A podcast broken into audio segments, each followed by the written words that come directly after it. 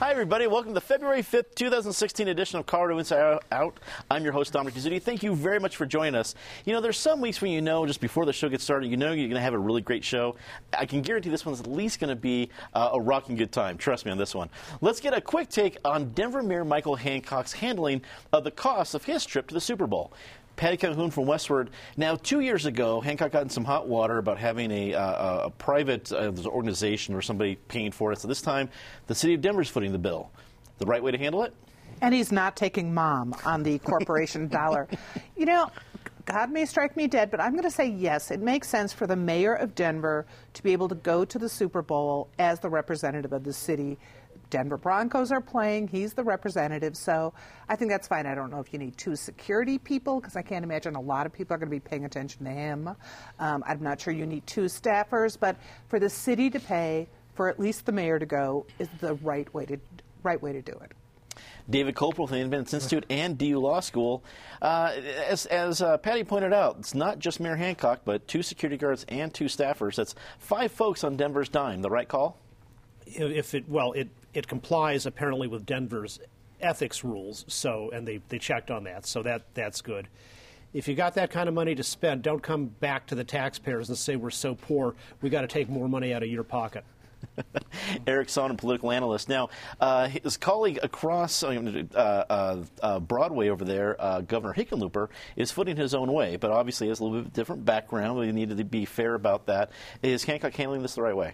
He's handling it in an improved way than he did two years ago. Hopefully the Broncos handled it in an improved way than they did two years ago. I have to believe that when it's Gary Kubiak or Peyton Manning, whoever is up there in front of the team giving the pregame speech, it's not going to be win it because Michael's here. Uh, it, you wonder, I get, I'm with Patty. It's fine for the mayor to go. It is the Denver Broncos. But I guess I'm a little bit over all of the bandwagon. bandwagon jumping by politicians whenever a team is winning and going to a Super Bowl, and that they have to be there. I also rolled my eyes a little bit. I'm not going to comment on the mayor's security needs. If he needs a couple guards, take a couple guards. I don't know why he needs staffers. Uh, he's going to be a spectator. I don't think he needs talking points. Uh, so I'm not sure what that's quite about, but um, go Broncos. And rounding out the panel, Joey Bunch, political reporter over the Denver Post. Uh, did this create any uh, any waves over at the Capitol? Well, not at the Capitol, you know, because Hickenlooper pays his own way. Of course, Hickenlooper also donates his salary to charity. He's a wealthy man. Michael Hancock, maybe not. You know, I, I think it's unanimous. I think we all agree that this is the right way to handle it. But it feels wrong. It looks wrong. And in politics, perception is reality. So, you know, I looked this up. The average per capita, or the per capita income in Denver is thirty-four thousand dollars a year. Two years ago, Hancock spent forty thousand dollars on that trip. If I'm the average wage earner in Denver, I'm saying that's a lavish expense. And he is. He's taking two security guards. He's taking two staffers. And one of those staffers is a P R person. He's taking his entire family. Um, I don't know. You know, we'll see. If Michael Hancock wants to run for higher office, he's going to have a hard time saying, you know, I'm down here on the ground with the people after he's been up there flying with the Eagles. So we'll see. We will see indeed. The Iowa caucuses officially kicked off the presidential primary season this week, one that Colorado joins in less than a month. While Ted Cruz won Iowa, Marco Rubio's third-place finish also made headlines. Meanwhile, Hillary's victory by less than one percent has given the Sanders campaign a definite boost. Patty, uh, as we said, Colorado joins this fray in just three weeks. What did we see out of Iowa that you think that will affect what's going on here in Colorado? Uh, probably nothing, because we've got so many more important primaries before we get to the not particularly important Colorado caucus. It was fascinating Tuesday night just watching how close Bernie was coming to Hillary. And think when you were thinking he was polling at, what, seven percent a year ago, and that he came within a, per a fraction of a percentage point of Hillary, had to scare the pantsuit off of Hillary. It certainly, um, mainstream Democrats have got to be really concerned about that. And then, of course, the other really amazing thing to watch was how Rubio kept coming up and coming up and coming up. Not a huge surprise that Ted Cruz would take the top spot, but that Trump was falling down and Rubio almost caught him um, really speaks for the rise that Rubio's on. And if it carries through in New Hampshire, that's going to make a big difference in what's good, whether or not we have a, what, a, what are they calling it, a Trumper tantrum now? If he falls any further, and if he falls below and doesn't win in New Hampshire, I think we'll see a major Trumper tantrum. I think you're absolutely right about that one. Uh, David, you've been one of our uh, good soothsayers around the table, talking about both uh, the effectiveness of the Sanders campaign and uh, the effectiveness of the Rubio campaign. Both of those uh, seem, definitely came true in Iowa. Do you think that momentum is going to continue? Uh, well, Bernie, by all accounts, is going to win New Hampshire, and if, in fact, if he wins it by less than thirty, uh, Hillary will have exceeded expectations. Of course, after this, there's, there's South Carolina, more of her type state, and and and on and on. So the, the Hillary scenario is, oh, we will start to run the table after this. I don't think that works. I think Bernie, with his large base of devoted followers and small donors, is going to have the money to stay in this all the way. Um, and we could very easily get to the two thousand eight situation where even after the last person has voted, nobody has a majority, and it's up to the superdelegates, uh, who are a large share of the Democratic uh, convention voting, uh, to decide, which makes the Colorado caucus on March first very important. Obama killed her at that in two thousand eight because he far out-organized her. I think she's learned from that. So I think we'll have a, one of the best Democratic caucuses ever with two well-organized teams. Um, on the Republican side, I think there is a possibility that Marco Rubio is going to do, could do what Gary Hart did. Gary Hart came in second in New Hampshire, in Iowa, at like fourteen percent or seventeen percent, to like Mondale, who was up at, in the forties in nineteen eighty-four. Hart got a bounce and attention out of that. The last poll in New Hampshire had him at twenty-one percent. He won the New Hampshire primary with thirty-seven. New Hampshire voters strongly believe it's, they take it seriously, and it's their responsibility to not make up their minds with finality uh, until then. So I, I think there's a ch- real chance for Rubio upset. Um, and I also predict that we'll probably have four candidates coming out of New Hampshire, the top three from Iowa, um, and somebody else, most likely uh, John Kasich, is going uh, to emerge. Kasich's main problem is he has no organization and no money for after New Hampshire, but you know, maybe that will start to develop. I'm not going to argue with uh, the soothsayers. You've been on a pretty good roll here lately. Eric, when you look at the results from Iowa, um, do we have our three main uh, runners? Is the rest of the, the, the slate for the Republicans uh, obsolete at this point? Somebody off of that rest of the slate is going to have to show, and show quickly, and probably show in New Hampshire. The other people competing in the establishment lane of that party, mainly Kasich and Christie and Jeb Bush, have really banked everything on New Hampshire. Kasich said as much on television yesterday. I, I differ with David. I agree with a lot of what David said. I differ a little bit about Kasich, because I, the real value of Iowa in this race and in previous years is the bounce factor. It is not that Iowa itself is determinant. Ask President Huckabee about Iowa. Ask President Santorum about Iowa. They both won the last two cycles out. So it is not determinant, and Cruz may follow in that pattern. But it provides a bounce and a springboard into the next primaries. Rubio is the biggest beneficiary of that bounce in my mind, and I think that probably comes at the expense of the Kasichs and Bushes and Christies of the world when when you get to New Hampshire. Trump's whole persona in this race, I mean, the word that he attaches to himself like glue is winner. I'm a winner. All you other suckers are losers. Well, all of a sudden, when you don't win, what happens to that persona? And it took a beating on Tuesday night, or excuse me, Monday night in Iowa. If it takes a second beating in New Hampshire, even though he's still up in the polls, but Rubio may be closing based on that bounce, uh, we'll see how Trump handles it. Quickly on the Democratic side, I'm just left with the notion, you know, it was a, what, two-tenths of a point spread between them. Uh, Bernie Sanders is no Barack Obama. Barack Ob- it's understandable why Hillary Clinton lost to Barack Obama eight years ago. He's a once-in-a-generation, if not once-in-a-lifetime political talent, or at least he was circa two thousand eight. She even came in behind John Edwards in Iowa, let's not forget, uh, eight years ago. Bernie Sanders is no Barack Obama, and yet she is in the fight of her life and is laboring hard to dispatch this guy. The polls nationally, even though I think she's still the presumptive candidate, are closing, and it shows her weaknesses and vulnerabilities as a candidate. Joey, when you saw the results and then were around all the different uh, lawmakers and other folks, as political reporters apt to do th- this week, did you get any sense of the Colorado reaction to the results? Yeah, and you know, I, everybody raises good points, but I think I disagree with all of them because the um, too much emphasis is put on Iowa. Iowa's not Colorado. Iowa's not hardly anybody else. Iowa, there are more pigs than people in Iowa. You know, it's not a state that represents America, but what Iowa and New Hampshire do is artificially thin the field. It, it clears people out, and then that support goes somewhere else. Hillary Clinton's got a problem. She needs to get rid of Bernie Sanders sooner rather than later, because I think there are problems coming sooner rather than later on these emails.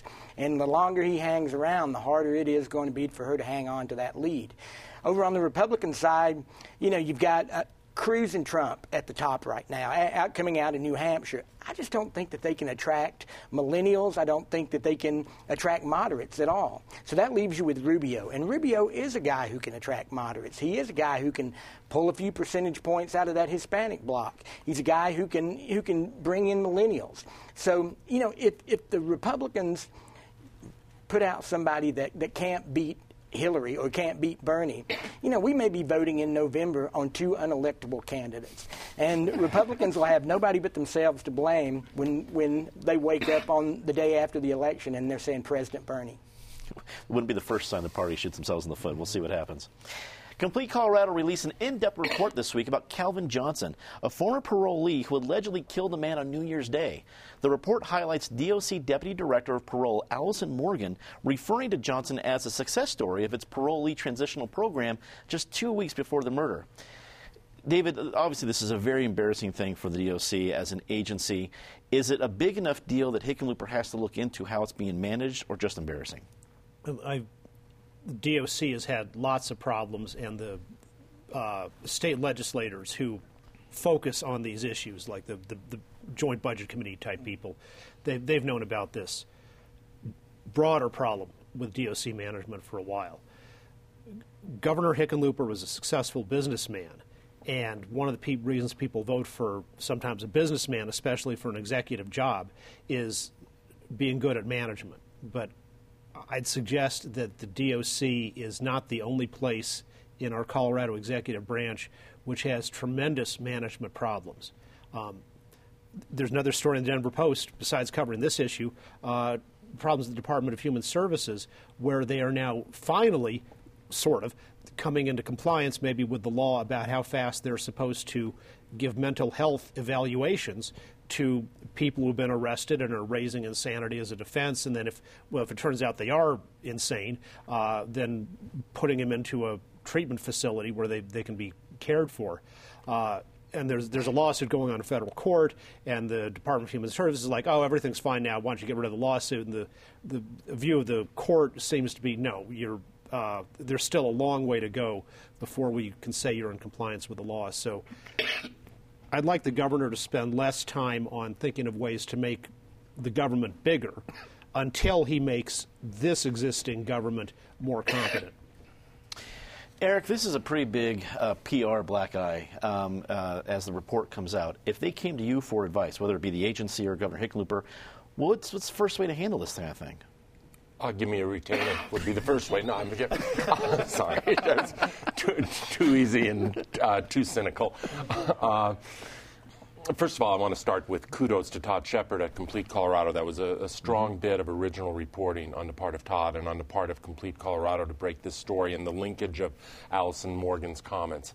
Uh, in terms of public relations advice, you have to grab the bull by the horns. You can't look like, if you're the governor or the head of the Department of Corrections, you can't look like you're a victim. You can't look in the defensive mode. You have to be assertive and affirmative and grab the bull by the horns. That's often easier said than done. The warning signs here were multiple in terms of this guy being off the rails, not being a good risk. And for of all the candidates, the parolees that they wanted to hold up as a as a poster child, you wonder how in the world um, they, they picked uh, this one. It is an embarrassment. one embarrassment you you can get your way through. The question is, is it a, a precursor? Is it a canary in a coal mine? Mm-hmm. And are because if there's another case or another case after that with similarities, then it gets really hard to explain or defend. Joey, did this raise eyebrows over at Capitol Hill? Yeah, it sure did. But, you know, the Department of Corrections has had problems for years, and there's a sense in the State House that it's It's on its way up, but this tells me this is a slow climb, and it's still got a ways to go. And I want to agree with Eric that Todd Shepherd deserves a lot of credit for this story. He spotted it. He stayed with it. He made the connections. Just good journalism across the board. So he's to be congratulated for that. You know, I listened to the tapes of that hearing, and I never heard why he was a, he was called a success, but I, I never heard why. You know, he's living in a tent in an alley that his parole officers had to take up a collection to give to him. There were all these times that, you know, he had acted out. Allison Morgan even said in the hearing that he tries to u- turn the parole officers against each other. You know, if this guy's a success story, then I must be the king of the world. You know, I, I just don't know how this story ever got started, that he was somebody that she should be bringing up to legislators as, look at what a great job we're doing. Patty, is this a big enough deal where there's going to be some big movement within the agency? Well, we've already seen some movement within the agency, which is on Monday, an announcement that there was a new P R person and spokesperson for the Department of Corrections. So now, interestingly, that followed an announcement the day before. We may recall that there's a D O C employee who was involved in the shootings at the National Western That's Complex. Right. So that announcement came Sunday, and then the next morning we get the announcement of the new P I O at the Department of Corrections. So they've got some big problems, some small ones, but clearly whoever did the vetting for what Allison Morgan was going to talk about, if that is the best example we have of our parole system working, we definitely have problems at the Department of Corrections. New U S Senate hopeful and former C S U athletic director Jack Graham has hired longtime Republican strategist Dick Wadhams to run his upcoming campaign. Graham is the thirteenth G O P candidate looking to unseat Democratic incumbent Michael Bennett. Eric, for me, we hear one more G O P candidate. That really didn't grab, that headline didn't grab me. But when I saw that he hired Dick Wadhams, that seems to be a game changer for me. Dick Wadhams, for, for folks new to the state, he was the guy that led the Allard campaigns. That, that those were pretty much an upset when he beat uh, Tom Strickland. He's uh, a big-time Republican strategist. Is that the game changer moment that I think it is? I don't know if it's the game changer, but it is a major moment. Dick is a talented, talented political operative, political manager. In addition to his successes in Colorado, whether it's with Wayne Allard or Bill Owens or other, he's the guy who managed a relative unknown in South Dakota named John Thune, mm-hmm. who beat Tom Daschle, the ma- then majority leader of the U S Senate, in one of the big Republican victories. That's now a decade ago. So it is a major coup, a major uh, coup on the part of Graham. Uh, I'm, Patty, when it gets to be her turn, is going to name all thirteen candidates, I believe, in reverse alphabetical order. But, uh, you know, it, it is quite a field. Now, let's be clear, all thirteen of them are not real, all thirteen are not credible, but there are a solid handful, and more than you can count on one hand, who you could imagine as the nominee. It is a shorter number that you can imagine as a credible candidate, a viable candidate against Michael Bennett. I think that list might begin and end with people like this guy Jack Graham, John Kaiser, the re, uh, state rep from uh, Jefferson County, who just resigned, who a lot of people had their eyes on, maybe a Ryan Frazier or some others. It's a much shorter list.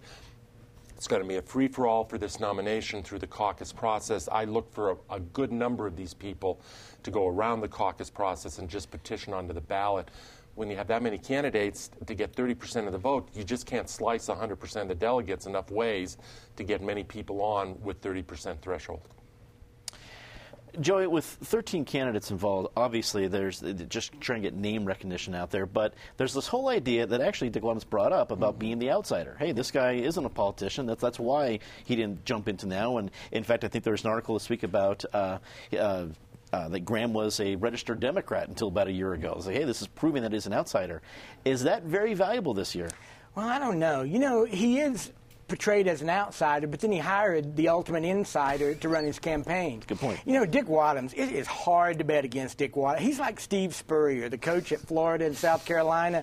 They said that, you know, Spurrier would be a two-point favorite on his own execution. Dick Wadhams is that as well. So, you know, Dick bring, you know, not a lot of people know who Jack Graham is, but anybody who matters knows who Dick Wadhams is. He's the former chairman of the state Republican Party. Mm-hmm. So he gives Jack Graham immediate gravitas. And, and now people are paying attention. And, you know, as Eric said, the, these voters are being broken into smaller and smaller pieces every time somebody gets into the race. So I think that gives an advantage to somebody like Tim Neville, who has a very distinct message that sets him apart from the group, and people are going to stick with him. So I don't know. It's very interesting. And, you know, last time we talked about a clown car, that so many people were in this race that it's become a clown car. And I said then the clown car is not full. I'm saying again today it's not full, and it may be a front seat that, that they're looking to fill. Well, it would, uh, we can't, can't wait to, to see what uh, is going to happen to that clown car. Uh, speaking of clown cars, Patty, regardless of who comes out of that clown car, is Michael Bennett sweating over any of these guys? I don't think he's sweating yet. I mean, it, we can see what happens in the next three months, the, at the primary at the end of June. But let's remember, when we talk about credible candidates, let's remember a gubernatorial candidate we had not so long ago emerging from the Republican Party through that same process, Dan Mays. Who could have predicted that as the candidate of the Republican Party in Colorado? So we could have almost anything happen here when you think how you're going to split up thirteen or fourteen or fifteen spots. I think we can say, safely say Tim Neville is definitely on the far right side of that, so he'll get a pretty big spot. Interesting with Graham, it's one thing to be an outsider, but it's another thing to be outside the party you're running for. So I'm guessing he will take some hits over the fact that he is a Johnny-come-lately to the Republican Party. It's going to be really fun. You know Wadhams would like to be the driver of that clown car, but whether he's going to be able to keep everyone in control on board, That's going to, that's going to be a tough one. David, with thirteen folks so far uh, in the primary, uh, how ugly is it going to get? Maybe not, because there's too much stuff around. Like, what, you know, if you if you're in a thirteen person cage wrestling match, you don't really spend as much time singling out other people as you do just kind of improving your own uh, position. nineteen seventy-four. So, as Eric said before the show, of these thirteen, about half would be who you'd call serious candidates. So at that level, this is like nineteen seventy-four for the Democrats, where we had five serious Democratic candidates, all of whom had plausibilities, none of whom were very well known to the general public. The guy who ended up uh, coming out of that was Gary Hart, who ended up winning the Senate election, and he w And Peter Dominic, the incumbent, the good quality incumbent, two-term incumbent Republican senator who we beat, had some of the same vulnerabilities as Bennett is. I think people in Colorado liked Dominic or Bennett themselves personally, uh, but they were tied to what had become a very unpopular president. That's a good point. Uh, it, it's going to be uh, definitely uh, fun to watch. And if you're playing C I O bingo at home, if you had Gary Hart or Steve Spurrier, you've uh, definitely had a good game this, uh, this show. Let's get to our favorite part of the show, Disgrace of the Week. As always, Miz Calhoun, please start us off. Well, I would like to say all the bets that are going on back and forth over the Broncos, which are getting so ridiculous, it's almost it's scary to open your email to see which one will come next. But I have to give it to the V A Center in Colorado Springs. Another good job of reporting by the A P that they have lied about what the wait time is, that they are not serving their constituents. And who deserves better service more than the veterans? Hear, hear. David. The one part of our state government which always seems to be spending its money effectively or at a high rate, the, the, the Film Welfare Board, which is now going to give a bunch of your money to present for the production of a pseudo-fictional documentary about the murder of John Benet Ramsey. You know, in the olden days, media had to pay for its own way to come in here and do John Benet's stories. Eric. Well, I was going to go with Joey here for failing to show up with any orange. I mean, come on. It's two days before the Super Bowl. Go Saints. There you go. I didn't realize they were in the game. Uh, how about the uh, How about the Wounded Warrior Project? Uh, talk about people who are deserving uh, and have paid an incredible price for this country. And the stories that have come out, the reporting that's been done about the overhead, the administrative bloat, the travel expenses, the perks. Uh, it, it is just despicable what has become of that good cause. Joey. My disgrace of the week and my good guy of the week are the same person, Representative Kevin Priola. the critics, the liberals, are saying that, you know, he's he's he's a hypocrite. He had to postpone a vote on a bill that would allow parents to take off for, for their children's school activities. They had to postpone the bill because Kevin Priola had to take his child to the doctor. But then he comes back and he votes against it. And, you know, there's a difference there. You know, the liberals aren't right about this, because it's one thing to, to ask for time off. Any of us can do that. But it's another thing to say, employers, you've got right. to do it. But again, you know, he's got designs on the state Senate. He's going to have to answer for this on the campaign trail. See something nice about somebody? Patty? Uh, Colorado's Historic Preservation Fund just gave another big round of grants to historic buildings across Colorado, which brings it up to about seven million dollars this year. And we also have some new places that are endangered but will be saved, like the Leadville Opera House, which uh, the Tabor Opera House in Leadville, which Leadville now owns, and the state helped them pay, helped them with some of the funding. David. The United States uh, Court of Appeals for the Fourth Circuit in Maryland, which reversed a lower court opinion which had upheld uh, a twenty thirteen magazine ban in Maryland. Eric. I'm going to go with the Broncos, but I'm spe- specifically going to go with Peyton Manning. Hopefully he ends a career, because I do believe this will likely be his final game. Hopefully he ends it with a W and goes off into the sunset a la John Elway or Ray Bork with the Avalanche or whatever. But win or lose, it has been a treat for Denver and for Colorado to watch him play here for four years uh, at the end of his career. And all I can say is, as a spectator, uh, it has been special. And also, uh, not just the quarterback, but the man and the involvement he's had in this community, the money he's given away to good causes. Mm-hmm. Joey. Uh, Representative, maybe you people have heard of him, Kevin Priola.